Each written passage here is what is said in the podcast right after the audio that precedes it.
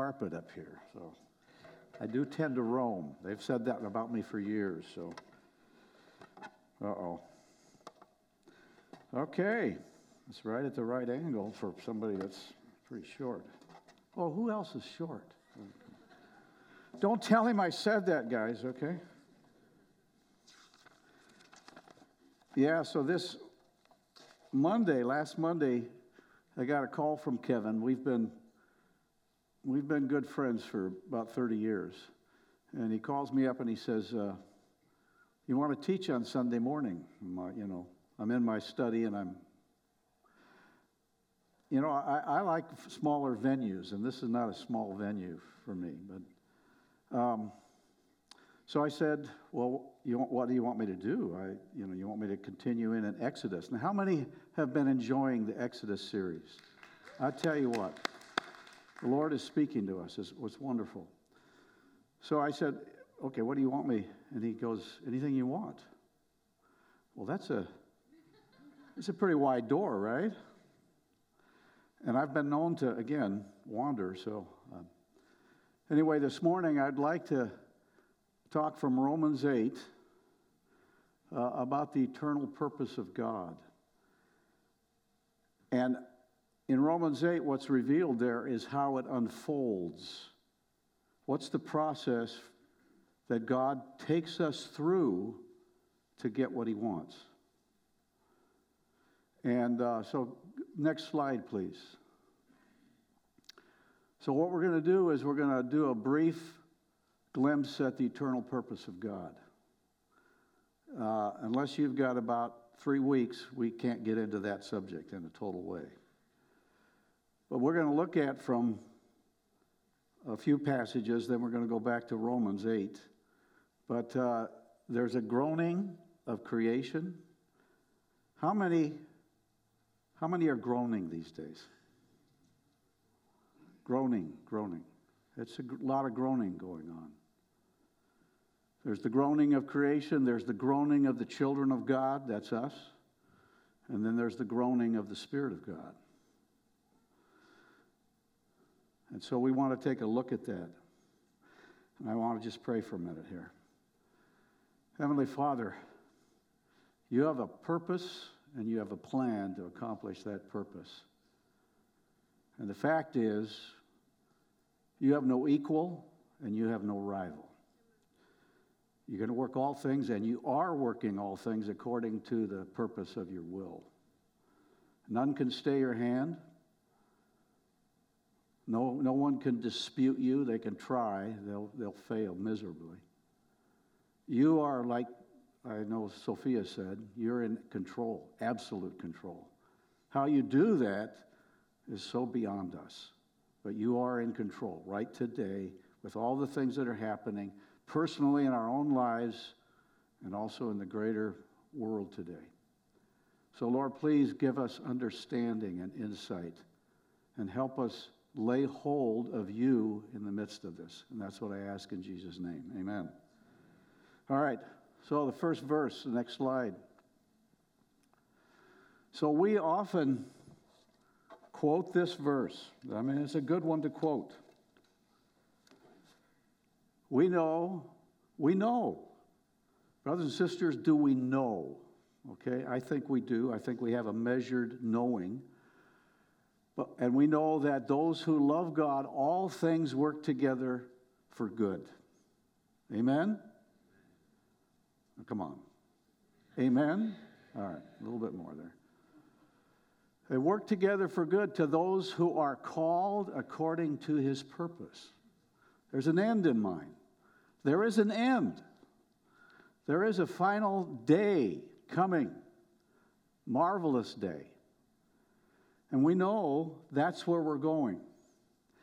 But I think often, and, I, and I've learned this, this, I've learned it over the years I've been a Christian. Uh, one of the sayings I have is con- context is king. So if you're quoting verses, just one singular verse, often you miss, miss the context that it's in.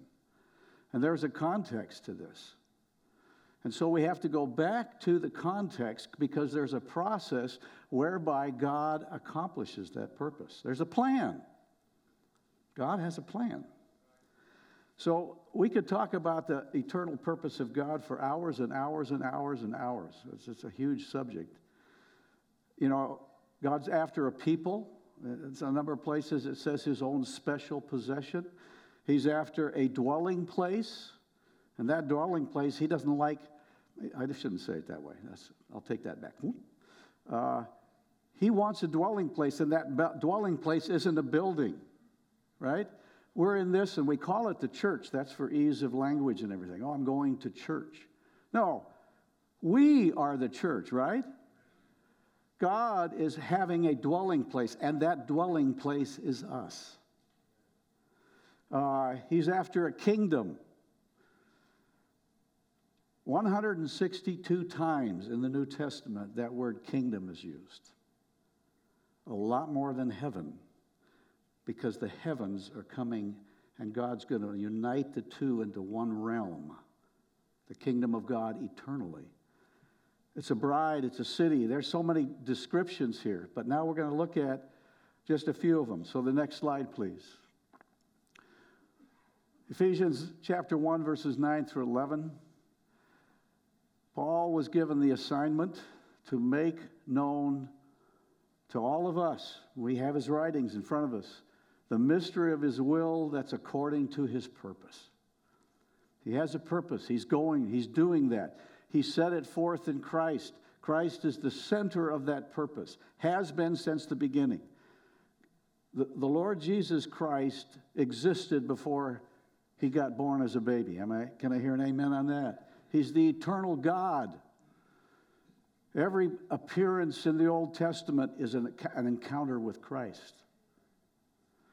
So it's the mystery of his will according to his purpose. He's set forth in Christ as a plan for the fullness of the times. He's on track. And that is to unite all things in him, things in the heavens and things on the earth. At the end of the book, chapter 21 of Revelation. I saw a new heaven and a new earth, and I saw the new, the holy city, the new Jerusalem, coming down from heaven to this earth. God's going to unite the realms. I don't understand it. He's still going to differentiate. He doesn't merge us. We don't become something we're not. We'll look at that in just a moment. The purpose of Him who works all things according to the counsel of His own will. Next slide, please. A little later, chapter 3. To me, though I am the very least of all the saints, this grace was given to preach to the Gentiles the unsearchable riches of Christ. I hope we're all on a path to discover who this Christ is and to bring to light for everyone we go out with the gospel. The gospel includes a whole bunch of things that's so incredibly huge and big and wonderful. To bring the light for everyone, what is the plan of the mystery hidden for ages in God who created all things? Next slide. He created all things that through the church, through the church the manifold wisdom of God. How, how detailed, how rich in scope, how almost incomprehensible is the manifold wisdom of God? How, how incredible is it? Where is it being made known? The manifold wisdom of God might be made known to the rulers and authorities through the church. Right now, guys, not only are we on display before the world, how many understand that when you're around unbelievers, you're around family that aren't disciples of Jesus, everybody's looking at you. They're going to see how, how you are. You say you're a Christian, what do you like? They get, they'll test you. They do that. Am I right? There's a bunch of guys upstairs there are, they are even more, more interested in what's going on here because this is, happens to be right now what God is doing. This this thing called the church. The church is taking forth the gospel to the ends of the earth. It's a tough deal. They're trying to slow it down, and we're on display. And through us is being, man, is being shown the manifold wisdom of God. In us, guys. To all the rulers and authorities in the heavenly places, this was according to the eternal purpose of God that He has realized in Christ Jesus our Lord. Amazing stuff. He's the center of it, but we're in it. We're in it. You know, how, how is it? Um, two forms of baptism are, are generally pra- practiced. There's, in the Greek, the term is rhantizo, it's sprinkling, right? A lot of older denominations Reformed do sprinkling. I think that the Bible reveals its full immersion. You go under the water and there's nothing sticking out. We're being immersed into this, guys. This is according to the eternal purpose of God, and we are in full immersion these days into this plan, this purpose. All right, next verse, please. So, one of the habits I believe we all need to get into, and I think we're seeing that as Kevin walks us through the book of Exodus. There is so much. I've heard these people and, and, and, and Bible teachers, very well known, that, that, that have said things like, we need to decouple ourselves from the Old Testament. That is an absolutely ludicrous idea. This is one book, one author. So, what is our part in this purpose of God? We have, we have been given an assignment, and listen, that assignment was given right here in Genesis at the creation of man. It's very clear if we would take it in. It's very clear. So God said, Let us make man in our image after our likeness, and let them have dominion. Again, one of the concepts of the purpose of God, huge throughout the scripture, is a kingdom that has no end. Dominion speaks to that. Again, we could spend hours on this, these verses here. Dominion over the fish of the sea, over the birds of the heavens, over, all, over the livestock, over all the earth, and over every creeping thing that creeps upon the earth. Our assignment and the stewardship we have from God is this earth. Now, again, I'm not a, I don't push the green agenda. How many know about the green agenda? Okay? Everybody knows now about the green agenda. We have a stewardship that should be uh, reflecting, I think those guys have done a, maybe a, a poor job of articulating it, but this is our planet. This is ours. It's been given to us. So God created man in his own image, in the image of God, he created him. Male and female, he created them. Next slide. And God blessed them, and he said to them, Be fruitful and multiply and fill the earth and subdue it. Very interesting word. Guard it, keep it. There was a snake running around at that time. Have dominion over the fish of the sea, over, over the birds of the heavens, over every living thing that moves upon the earth. The point I want to articulate is that that stewardship that's been given to humankind has never been rescinded. It hasn't. You got the whole story of the Old Testament is an unfolding of that. It's an unfolding of that. And it's the unfolding again of a lot of stuff a flood, a Tower of Babel, the calling of a man named Abraham. What is that all about? It's all about this.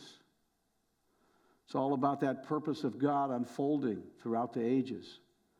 One of the translate, one of the uh, verses, again, we'd spend hours looking at it. Oh, my daughter's up here. I'm not meaning to embarrass her, but could you get my water? That's right down there. This is my oldest daughter, Andrea. My wife is somewhere in the children's meeting having fun.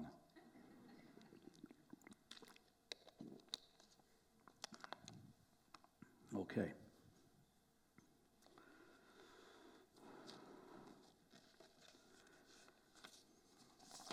Stewardship. Again, I just want to emphasize that. Looking at those verses in, in, in Genesis chapter 1, God has given us a stewardship. It's reiterated again and again. And the unfolding, especially in the Old Testament, of the, of, of the people of God coming together, being in Egypt in bondage, and then coming out of there and being taken into that land and driving out the enemies of God and, and establishing a theocratic kingdom on the earth, on this planet. All right, so now let's go back to Romans 8. And we're going to just walk through the verses that lead up to the one we started with. And I've got underlinings here. Now you can pay attention to the whole verse. You tear into this. If you want to, I don't know what I'm going to do, how I'm going to get you a copy of this. If you want a copy of my notes, my notes are pretty simple. Uh, I just have these verses. I got my scribblings on my my my copy here. But here's this. I consider, I, Paul, consider that the sufferings of this present time are not worth comparing with the glory that is to be revealed to and in us. We'll see other verses here. Now, I know a lot of us feel uncomfortable in these days with the sufferings, but I know that you guys are aware various levels of what else is going on in this world. And there's some people that are suffering a lot more than we are.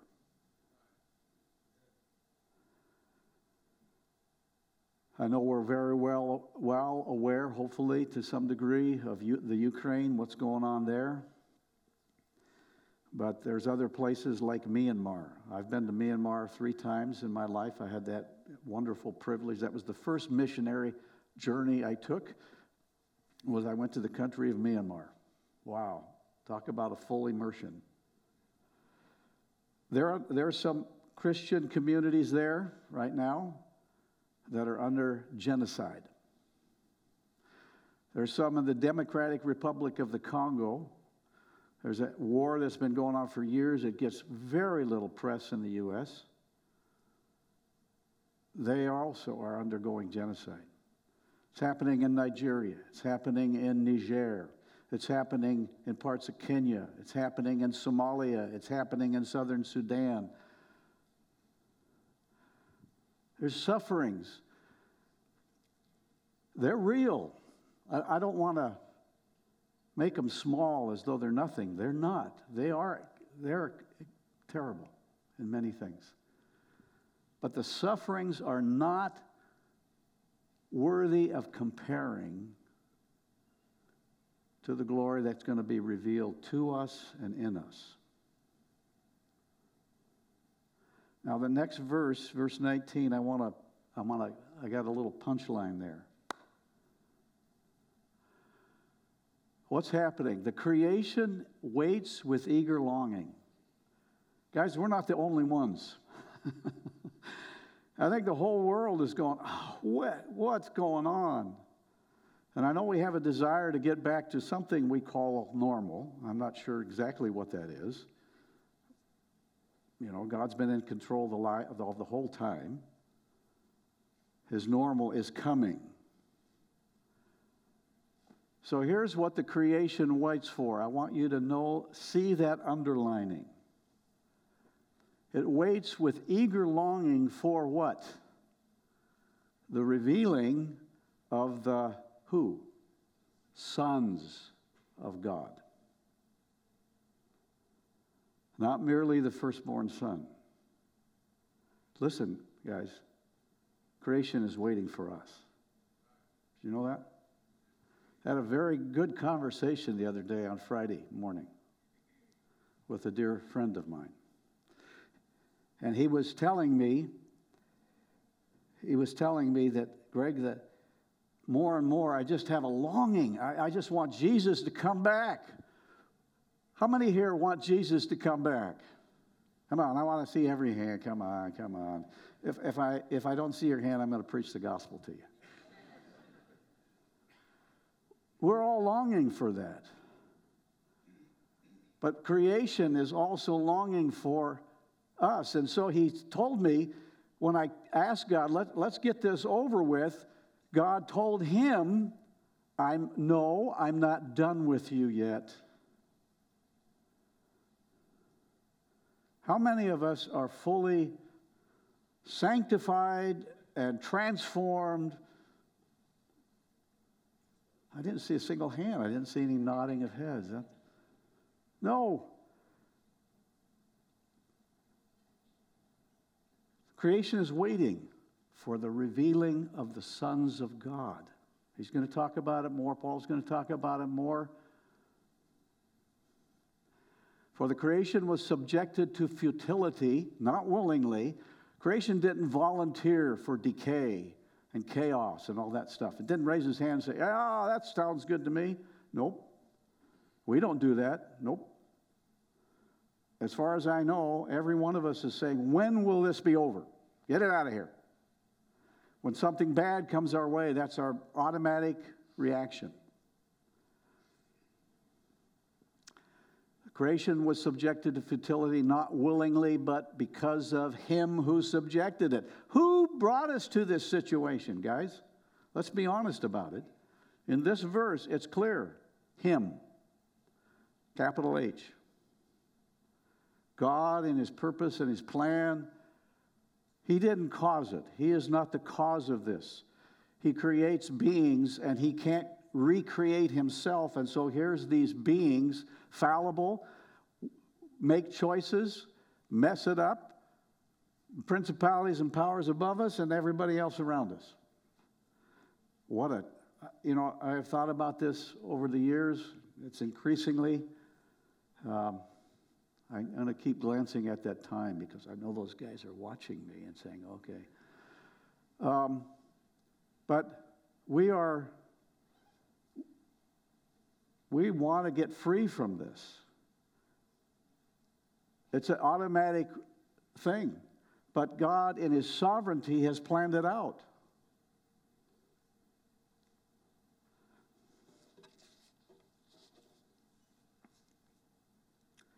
This is groaning number one. All creation is groaning.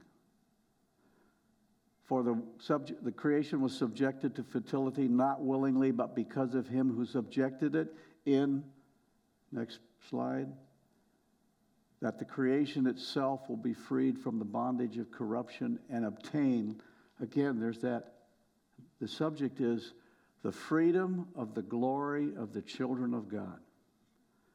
Brothers and sisters, when we, at the Lord's return, when we're taken up, we will be set free into a glorious liberty that we, for, we have foretastes of now. I'm hoping that all of us have foretastes. In the middle of this, like uh, we sang, and like uh, I think it was, uh, well, Paul this morning when we were praying, we all have the capability right now to experience the joy of the Lord. Because it's not subject to circumstances. The joy of the Lord is our strength. And we can rejoice in Him at any time. I know Kevin shared a number of times that in this last cycle of this thing going on, he says he's found liberty in worshiping God. He can worship God any time. We have the liberty to do that. But that's not the liberty. We're looking for the freedom that comes when we get set free from this corruption and mortality that we wear.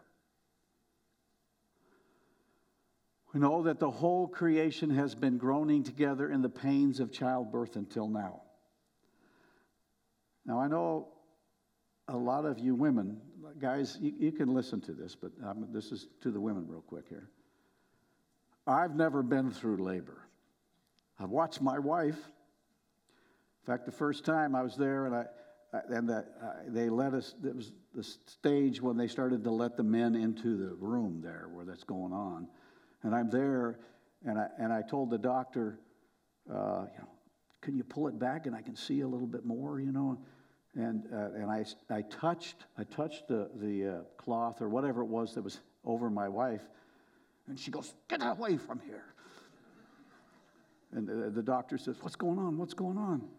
Well, he's messing around. Whew, I didn't want, whew, I, we were groaning, and the, and the guys, the birth pangs, the flood was a birth pang. Babel was a birth pang. Walking through Palestine, Israel was a birth pang. The death on the cross was a birth pang. The suffering for 2,000 years of, of the Christians, birth pangs.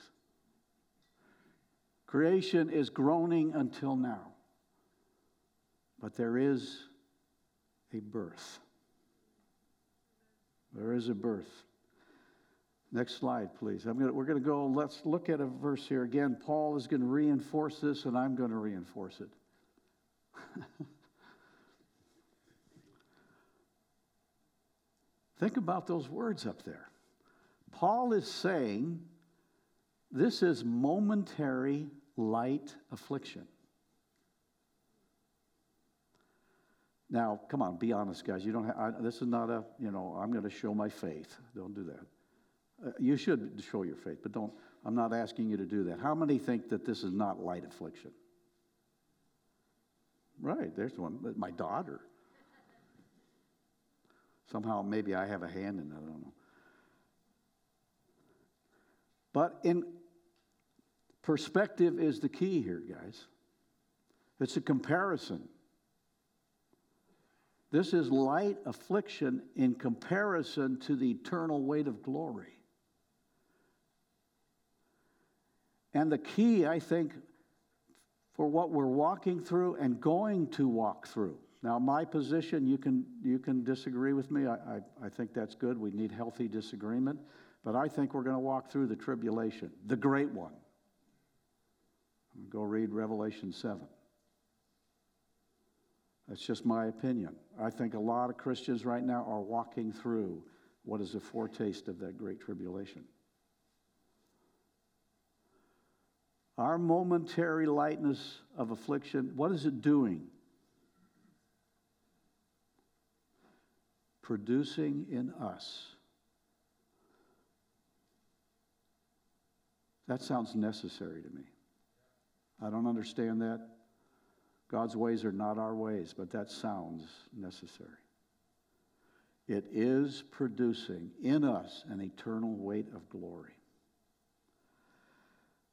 And that's what we need to have anchored in our heads and our hearts. We need to have understanding and enlightenment to that, to have that picture where we are going, what is our destiny. That, brothers and sisters, if we do that, and that's why uh, I know a number of you come on Wednesday nights, and we're going through a discussion panel. It's great. I, I've been extremely blessed by it. But I tell you what, we need to have that kind of fellowship more and more and more and more. And I think that, like in many places, in Iran, in Afghanistan, where you can't meet openly,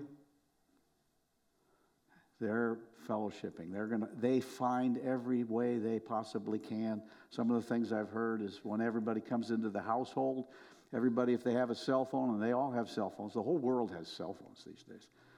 They, they take their cell phones, they put them in a, a tub, and they cover it with a blanket, and then they have fellowship, and usually their singing is muted. I really think we should cut more, loose more. We got the opportunity, guys, because our day may be coming where it's muted. And that eternal weight of glory is beyond all measure and proportion. It's perspective, it's comparison. Compared to that eternal weight of glory, this, this is momentary light affliction.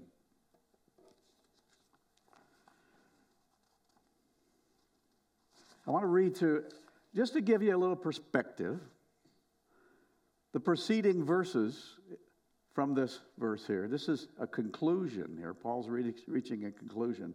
Let me read to you his light affliction. We are hard pressed on every side, but not crushed. That's good. We are perplexed, but not in despair. We're persecuted, but not forsaken. We're struck down, but not destroyed. Always bearing about in the body the putting to death of Jesus, that the life of Jesus might be also manifested in our mortal flesh. Right now, again, the principalities and powers are seeing manifestations of Jesus in this mortal flesh, depending on how we live. Think about that. We who live are always delivered to death for Jesus' sake, that the life of Jesus all might be manifested in our mortal flesh. So death is working in us, but life in you. Profound statements there, Paul. All right, let's go to Romans 8:23. The groanings continue. So creation is growing, but not only the creation. So now we are part of creation, by the way. We're all created beings. But God, Paul, in wisdom, wants to focus in on a certain segment of the creation. It's us. Not only the creation, but we ourselves, who have the first fruits of the Spirit. We have the first fruits of the Spirit. The Spirit of God is in us. If we are a Christian person, and if there's anyone here that doesn't personally know Christ, I, I would encourage you to come up and afterwards and talk with me or talk with any of the brothers and sisters here. But I have the first fruits of the Spirit, and you guys do. Here's what we do we groan inwardly as we wait eagerly for our adoption as sons, the redemption of our body, bodies. We groan. How's the groaning going, guys?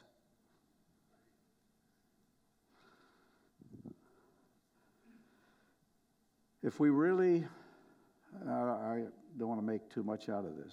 I'm not trying to force a thing force anything. The more we connect with the things around us, the more we connect with people around us, the more we walk with people. One of the things I'm learning, uh, I don't know, I, it seems like in my early Christian days, sometimes I was very clueless. I was big up here and small down here. And now this has been the growing size, and this thing's getting older. And uh, I'm groaning more because I see things. I see things in people's lives. I see things that don't need to be there. My family, friends, believers walking through stuff. We're groaning inwardly as we wait for the adoption as sons. That word adoption, very unique, very interesting. Literally means the placement of a son. Our placement as co heirs with the Lord Jesus Christ, the firstborn Son, will happen at the redemption of our bodies. And we will be placed in positions of authority on this planet in a kingdom that eventually will never end. Placed as sons, fulfilling Genesis chapter 1, 26 through 28. God accomplishes that.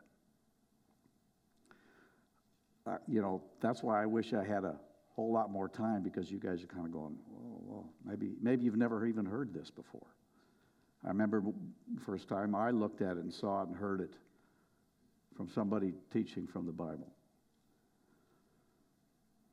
In hope we were saved. Now, hope that is seen is not hope. We still are in the age of hope. I hope you see that. I hope I'm not, um, I'm not meaning to get us all focused on the groaning. I want to, I don't think I need a whole lot of help to focus on the groaning. I want to focus us on the hope. And this is our hope is not yet here. And like Kevin has said, and I appreciate that, I believe that, hope is not something I really hope comes. It is coming. It's been purchased by God, planned by God, the God whose will cannot be subverted. We can't subvert it, and neither can the principalities and powers. They cannot subvert the will of God. No one can stay his hand. None. There's a song that says, He has no rival and he has no equal. The devil is not an equal. The devil is not even a rival. He's a pawn and a minor. Well, he's pretty big, but anyway. What for who hopes what he sees? But if we hope for what we do not see, we wait for it with patience. That word there is. Let's see if I got my notes here. Endurance, perseverance, and steadfastness.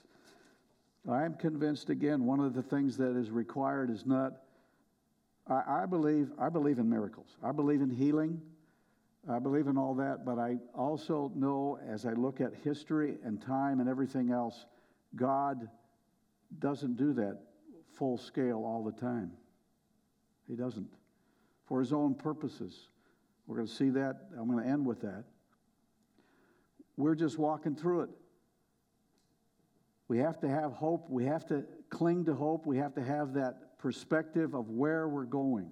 Next slide, please.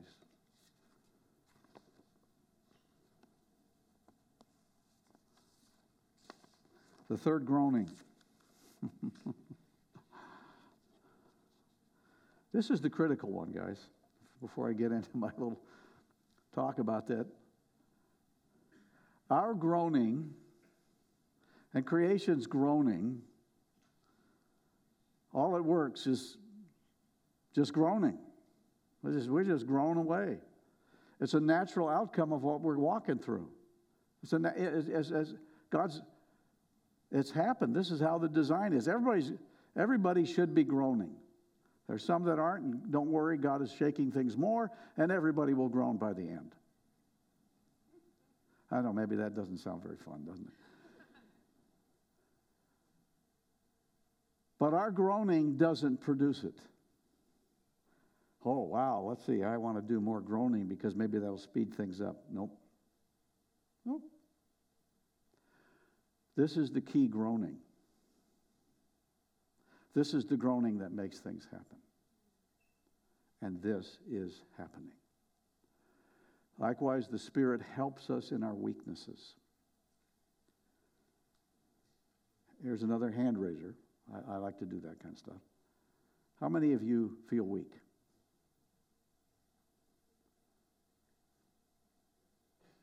How many of you feel strong, confident, got things under control? He helps us in our weakness. Whether we feel it or not, we are all weak. We're all mortal. How many of you are immortal? I want to know if there's any immortals among us.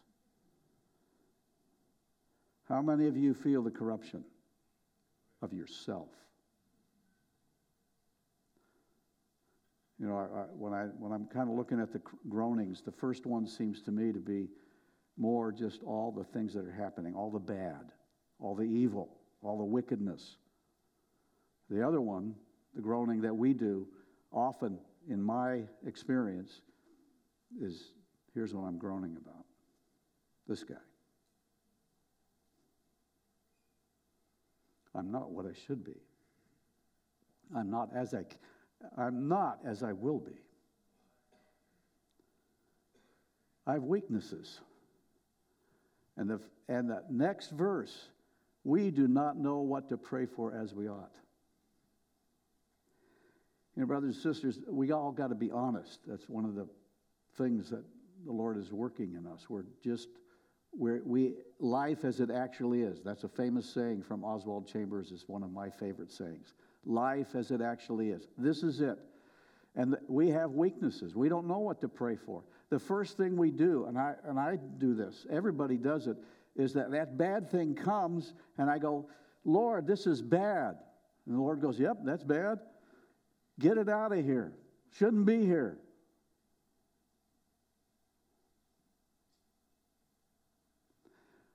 We don't know what to pray for. We really don't. Most of the time, a lot of the times. How many of you have ever prayed for someone that's walking through a tough time, maybe a, a physical situation? Raise your hand, please. Normal. And I'm not saying don't do that. One of the, one of the lessons I learned a number of years ago was from Philippians chapter 4. It says, uh, we need to make known our requests. And I remember when I was a fairly young Christian, I would try to articulate. I, I was thinking, God, I need to say it. I need to say my prayer exactly right. How many have ever tried to do that? I just need to craft my prayer, and God will hear me because my that's that's kind of a subtle thing. God will hear me because of it's it's just crafted very well. Eh. Philippians chapter 4 says, cut loose with what you want. I think God is, I had God speak to my heart. I didn't hear, I've never heard an audible voice, but I heard him speak to my heart. Parker, what is it that you want? Just let me know. Make known your requests, and I'll deal with the answer. And the answer in Philippians is not, oh, you'll get it. The answer in Philippians is, and the peace of God will guard your heart and thoughts in Christ Jesus. If you will let know known to him what you want, he's he's absolutely entirely cool with our poor prayers. Because the big thing is the Spirit Himself intercedes with us with groanings too deep for words. Well, maybe I'm going to step on some toes here for the charismatics among us. This isn't praying in tongues. Praying in tongues is often a very exhilarating thing. This is groaning. And he's groaning beyond words.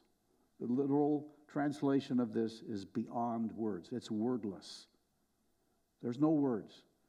I had one marked incident in my personal life where my dear wife and I were walking through some pretty heavy stuff. It's the heaviest stuff I've ever been in in my marriage.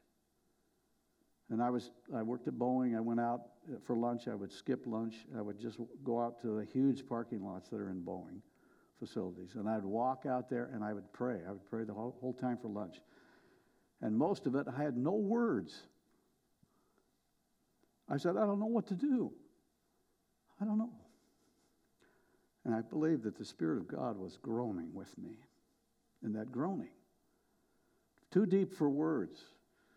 And He who searches the hearts, that is the God, the Father, knows what the mind of the Spirit is.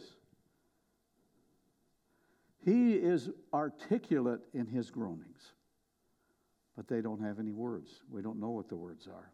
We don't know what he's praying for other than it's praying for our situations. He searches the hearts to know what the mind of the Spirit is because the Spirit intercedes according to the will of God. And in, the, in all the text, as far as I know, in the Bible text for the first several hundred years, it's not the will of God, that's added. It's according to God. He's a praying according to God because he's God. He knows what the Father's purpose is. He knows what the plan that the Son has accomplished and is unfolding. He knows, and he's, he's, he knows what we need.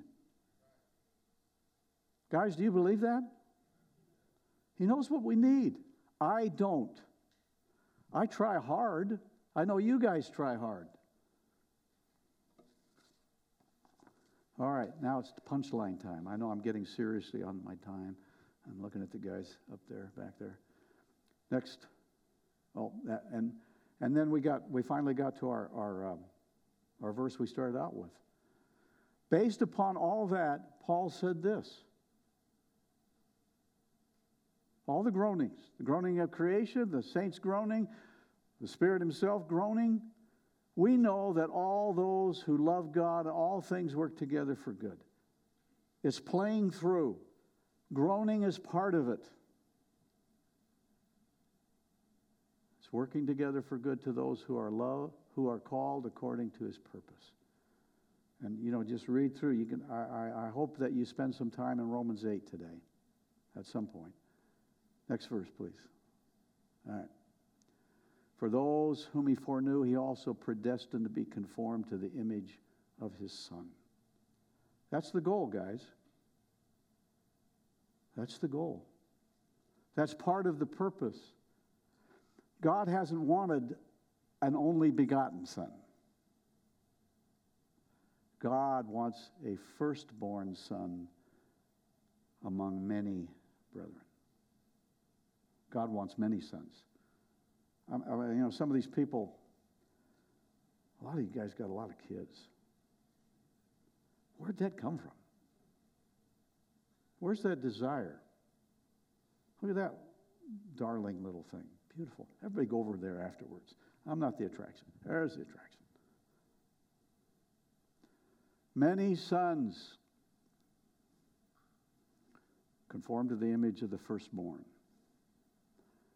And all those whom he predestined, he also called. Those he called, he also justified. And those he justified, he also glorified. Notice that's all in the past tense intentionally. All right, now the punchline. Next verse. Next page. 2 Corinthians chapter 12. One of the things that Paul does in his letter to the Corinthians, the second one, is he exposes himself more than he does in any other letter. A lot of personal stuff in that letter. He's wrestling with these guys. He's had a lot of problems with them. You know what?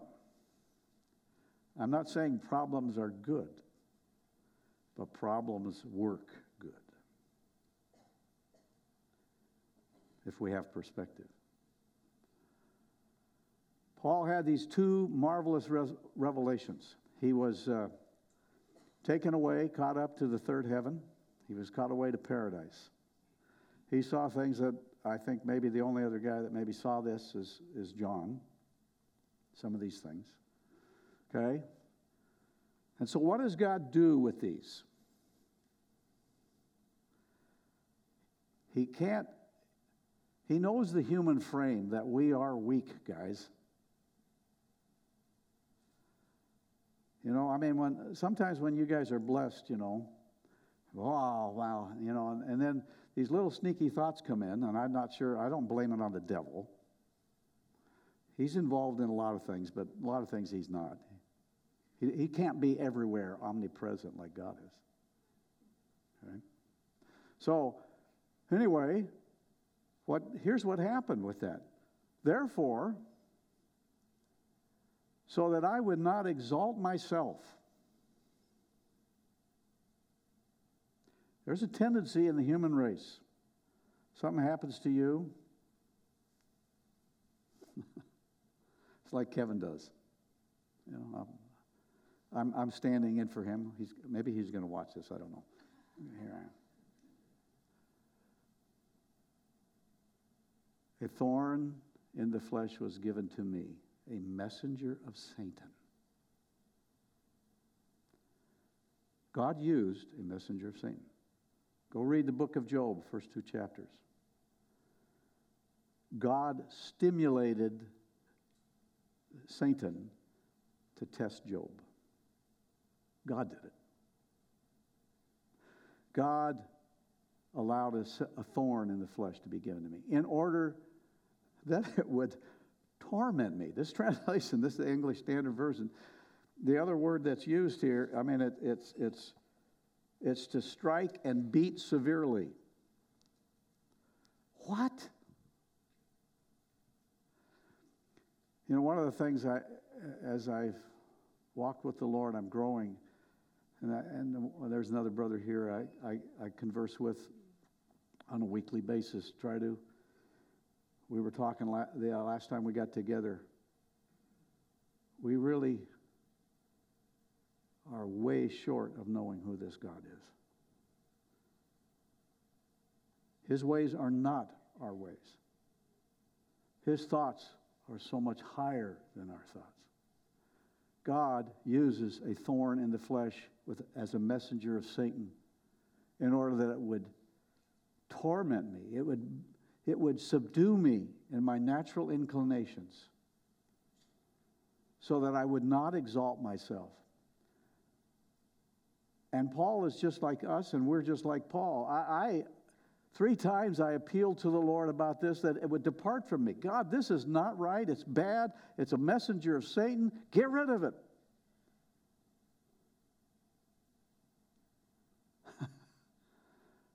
I appealed to the Lord. It would depart from me. And here's what he said to me My grace is sufficient. Now, we don't know what the thorn is. There's a lot of some speculation. People, there's some things that may be seen to be maybe, okay, that's, that's right there. But it appears it never left him.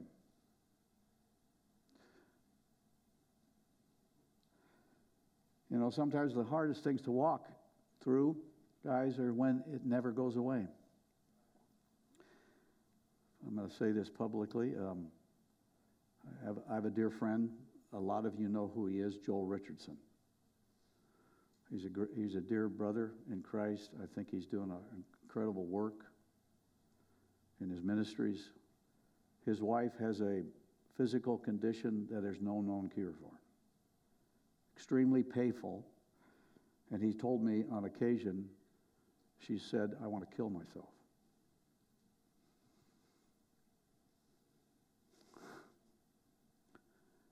Now, again, I'm not, I'm not trying to be a downer here. But there are, this is real. There are people over again in Ukraine under bombings. It's real. My grace is sufficient for you because power is perfected in weakness. Boy, if I could capture, if I could lay hold of that truth, that would be a change in my life. Power is perfected in weakness. So here's the challenge, brothers and sisters. Next page. This is the challenge I would lay out for all of us.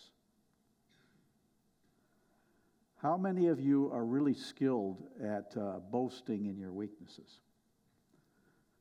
Recently, I haven't heard anybody boast in their weaknesses to me. Um, I, I, occasionally, I have. You know, people get up here and they go, "I'm scared to death." There was a dear brother comes on Wednesday night. I don't know if he's here today. He just says, you know, I mean, we give we we pass the mic around, and he says, "Oh, don't bring me the mic." That's a weakness. He, he recognizes his weakness. He doesn't want to do it because we're afraid it would expose to everybody else what I'm really like. He's a nice guy, he's a good brother. I don't like getting exposed. Who likes to get exposed in here? I didn't see a single hand. I will boast gladly, most gladly, in my weaknesses, that the, in order that the power of Christ may reside in me. That's actually not an excellent translation. The word there is the word for tent. The power of Christ would tabernacle over me. That would be my fortress. That would be what covers me, is the power of Christ in my weakness.